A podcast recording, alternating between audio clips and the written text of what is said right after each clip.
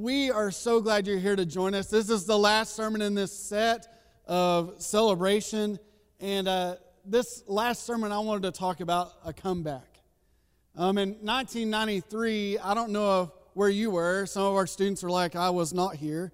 Um, but there was a comeback that changed our world.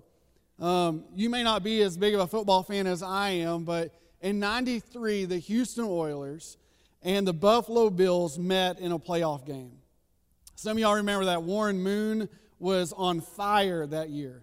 And, you know, it was the Buffalo Bills. For those y'all that remember the Buffalo Bills years, um, Jim Kelly and those guys, it seemed like they couldn't lose, could it? Uh, but in that playoff game, it changed. You see, because during that playoff game, Warren Moon came out and he just was an amazing, amazing quarterback. And they went into halftime 28 to 3.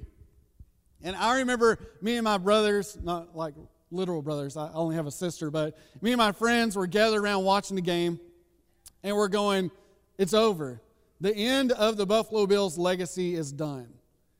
And so we, we watched the second half, and immediately in the second half, out come Warren Moon and the Oilers, and they score again. And at this point, everybody went, What a terrible game to watch, unless you were a Houston Oilers fan. But if you're a Houston Oilers fan, you remember what happens next. It was the greatest comeback in NFL history. The Buffalo Bills came back and they won the game. At the end of the game, I think it was 38 to 35. And they went on to play in the Super Bowl. It was the greatest comeback ever in NFL history. And I, say all that to say this I believe that the church as a whole is about to make a comeback. I believe we're about to see the days where revival is going to break out in our nation like never before. And it's going to happen starting in one place. It's going to start in your home.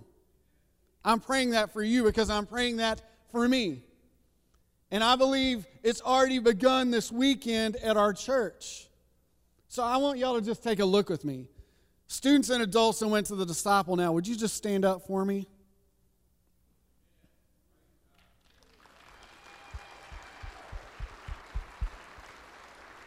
So y'all can have a seat. I needed them to do that so they'd stay awake.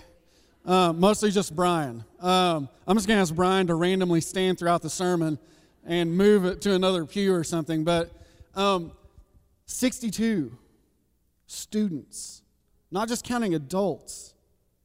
I'm telling you, God is up to something. And I don't believe He's going to start it somewhere else. I think He's going to start it here. I believe the comeback has begun here. I believe God's about to change the nation from here, and He wants you to be a part of it.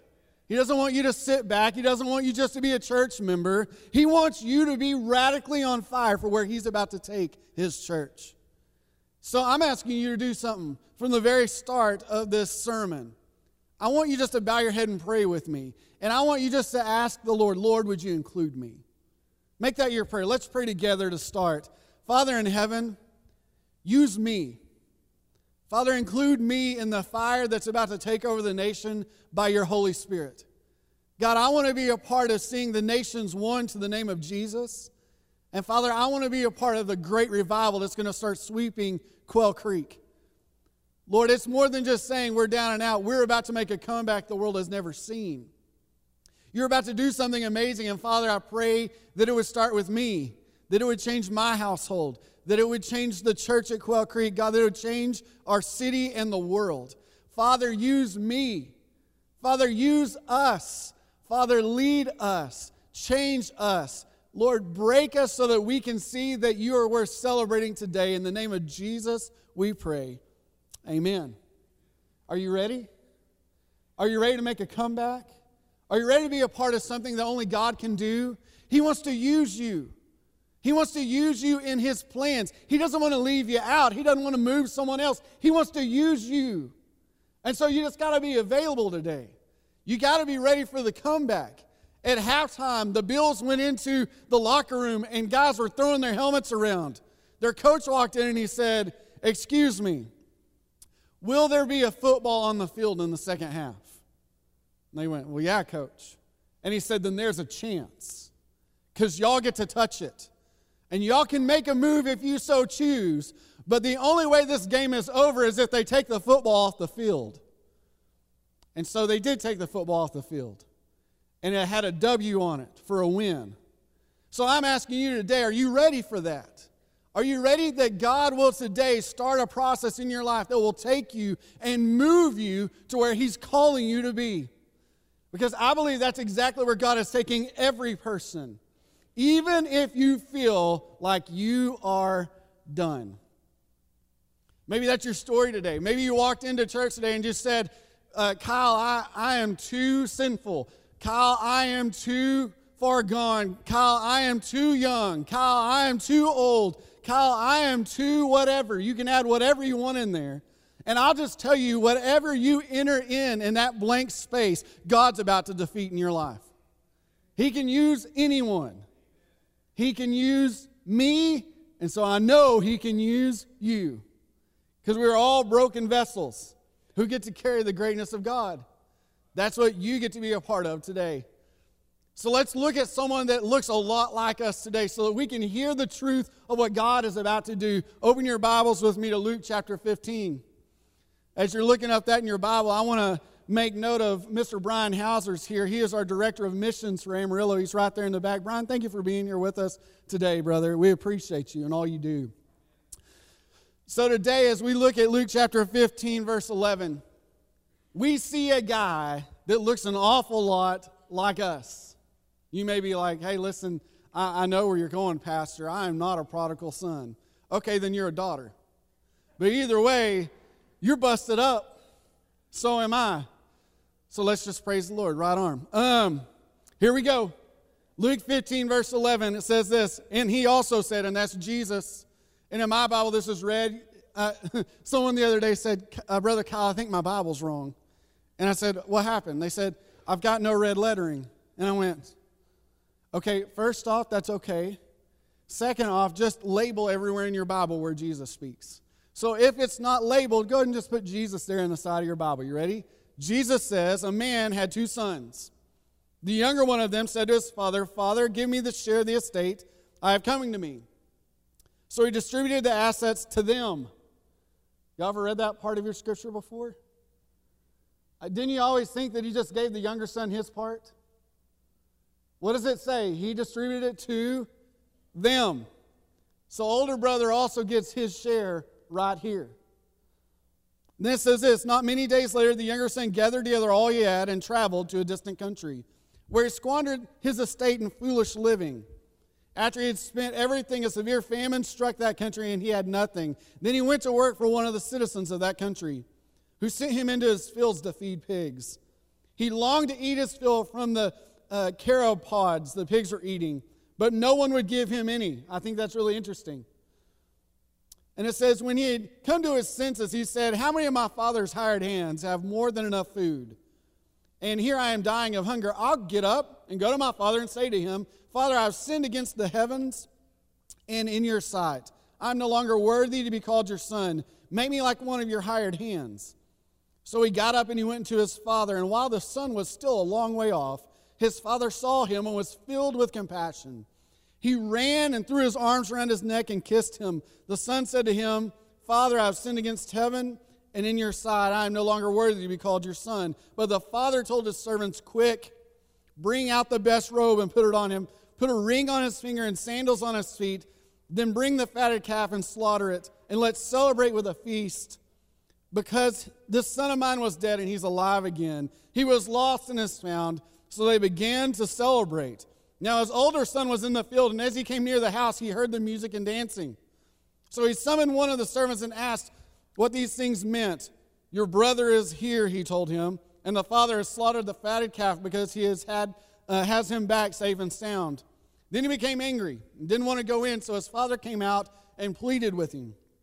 But he replied to his father, Look, I have been slaving many years for you, and I have never disobeyed your orders, yet you never gave me a young goat so I could celebrate with my friends, but when the son of yours came, he has devoured your assets with prostitutes. You slaughtered the fatted calf for him. Son, he said to him, you are always with me, and everything I have is yours. But we have to celebrate and rejoice because this brother of yours was dead and is alive again. He was lost and is found. So, as I read this passage, I just have to think that God has got something in store for you. And I believe that we can find ourselves pretty quickly in this story, don't you? I believe we can find ourselves in a son that has squandered all that the promise that we have for life and have nothing to show for it in a land that is looking for hope.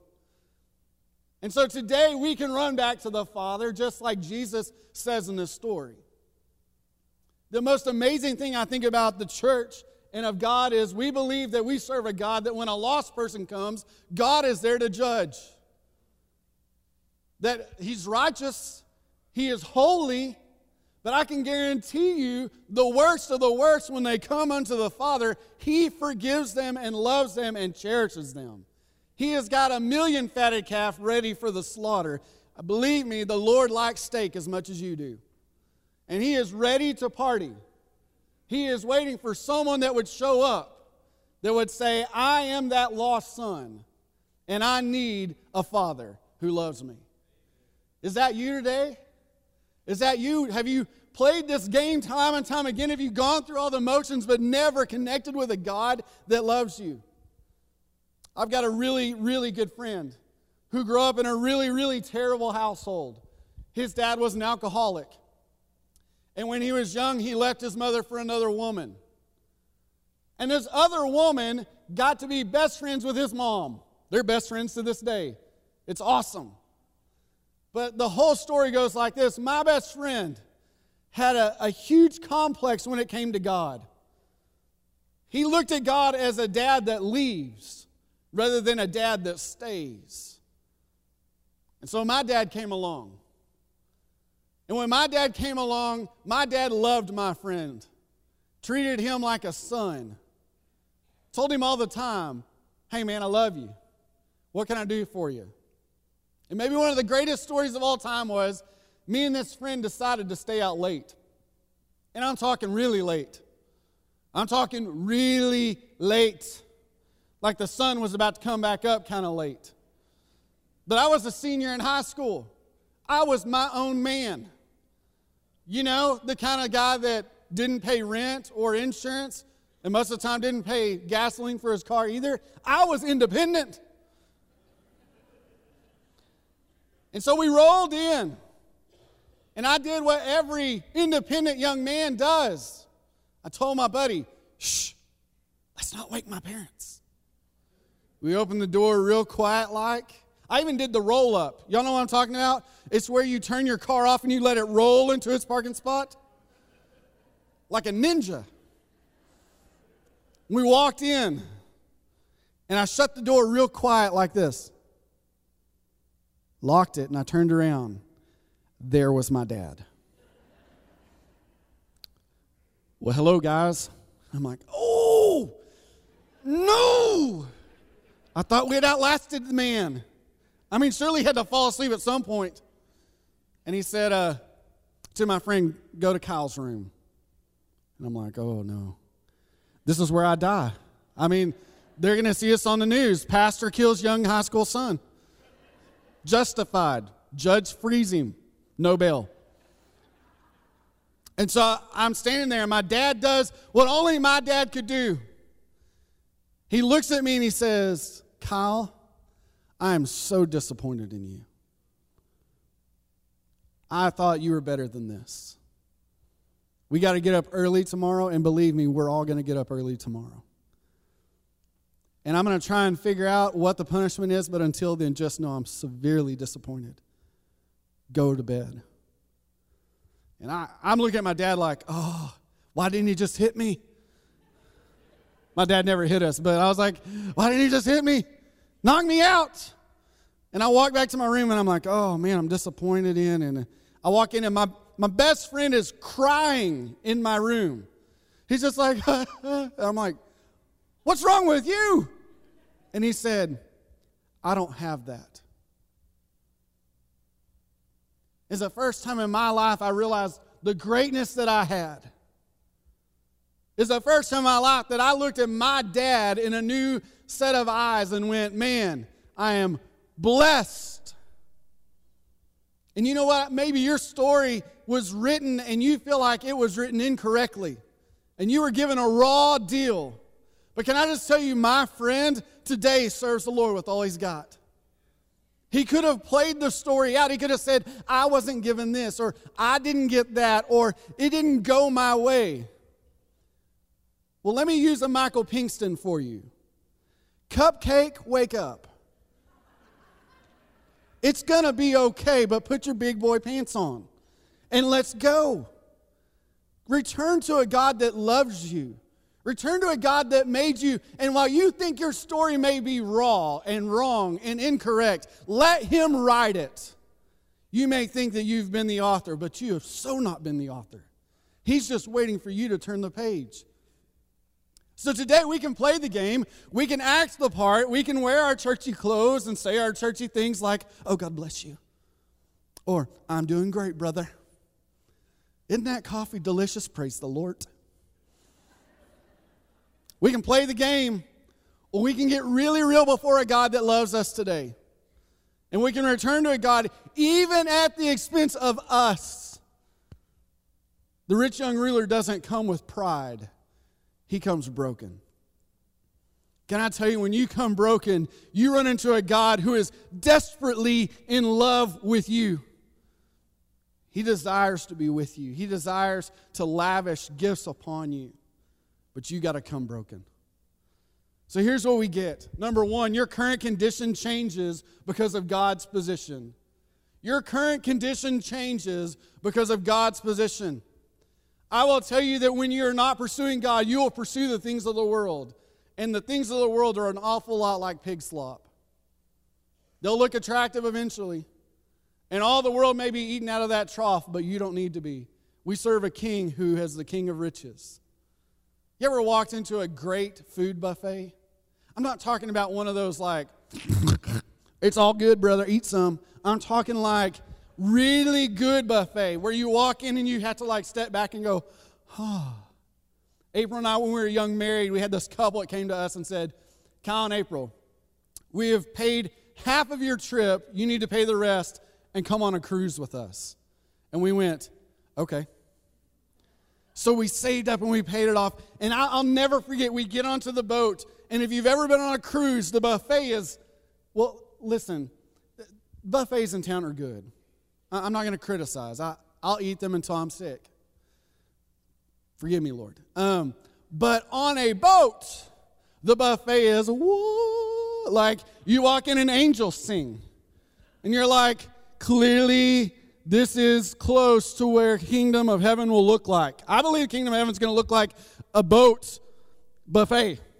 You walk in and you go, I can have all of this, and the guy goes three or four times, and you're like, yes. You're just you don't even get a plate, you just get the tray, and you're pushing it on the tray, and you're like, where do I sit? And he goes, anywhere you want, and you're like, yes. And so you just sit at the buffet I need more of that. Yep. This is delicious. And you look over and the chef is carved out like the Eiffel Tower out of watermelon. And you're like, we, mmm, it's delicious. This is what God has reserved for those that love Him. It doesn't mean your life is, you know, oh, yay, life is great. It just means that as we go through life, there's a buffet of God waiting for you. You must come broken, but just know that the God of heaven has reserved for you all good things. And remember, Scripture says that all good and perfect gifts comes down from the Father. That means this He has reserved for you that moment on the road. He's already prepared it. He's just waiting for you to show up. But I'll just tell you this this is your next point. The world does not like spiritual things. The world does not like spiritual things. They're going to make you abandon spiritual things. They're going to write it off.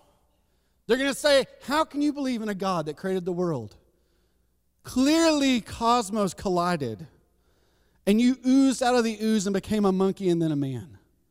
Clearly, science proves that, right? Right? Wrong. I mean, come on, y'all. Wake it up. Y'all aren't even that disciple now. Y'all folks back there. Y'all gotta, y'all gotta help the students out. That's incorrect. It's a belief system. And they want you to believe a belief system that they claim is fact when we have the fact that has become our belief system. The truth sets free. The lies never set free, they encapture. So the world despises spiritual things because they want it to be written off because a lost world doesn't want to have to answer to a holy God, only to find at the end of their life everyone stands before a holy God. No one is omitted, not one. That is why we must weep and cry over this generation that opposes the things of God. Because while we may play a part here, when we appear there, we will all stand before a God who declares to us either he knows us or he doesn't. There is not an okay moment in heaven. There's not a side door.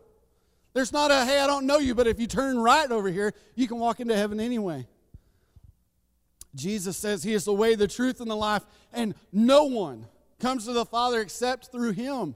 So if Jesus is the way, the truth, and the life, what do we say to our friends that don't claim Jesus but want heaven? We say this it's not open. Only through Jesus, only through Him. We made a, a, tactical error, I guess, about a year and a half ago. Brian and I are, are, are big fans of a particular band called Need to Breathe. And so we decided that we were going to invest. We've never done this, but we loaded up. I, I took April, Brian took a buddy, and uh, we, we drove to Oklahoma. Went to Oklahoma City to, uh, to the brick area, Bricktown area of Oklahoma City to this little event center to see a few bands play. We were stoked. I mean, we were pumped. And they said, We need you if you're going to be backstage, which we paid for backstage. We, we went in, we invested. We need you here two hours before so we can let you in. So we went, Let's do it. So we showed up and we stood outside. And in Bricktown, in the middle of heat, it like amplifies a thousand degrees. I, I think we could have cooked eggs on the sidewalk. So we're standing outside and we're sweating. We're like, hey, this is all right. We're going to go backstage here in a minute. And they waited and they waited. And then two hours later, they let us in.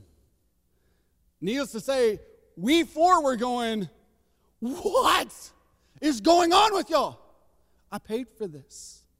I should be let in now. I mean, we're I mean, we reached the point where our grace had fallen and our angst had risen, and we were ready to take the city. It was hot. We had no water, but we had paid to get in. And as we're walking in, so is everybody else. We were angry. So we got backstage. And we stood in a line backstage. And they said, crowd in. Have you ever been sweaty and had to crowd in? Oh. So we're crowded in. I'm like, you could back up. Back up.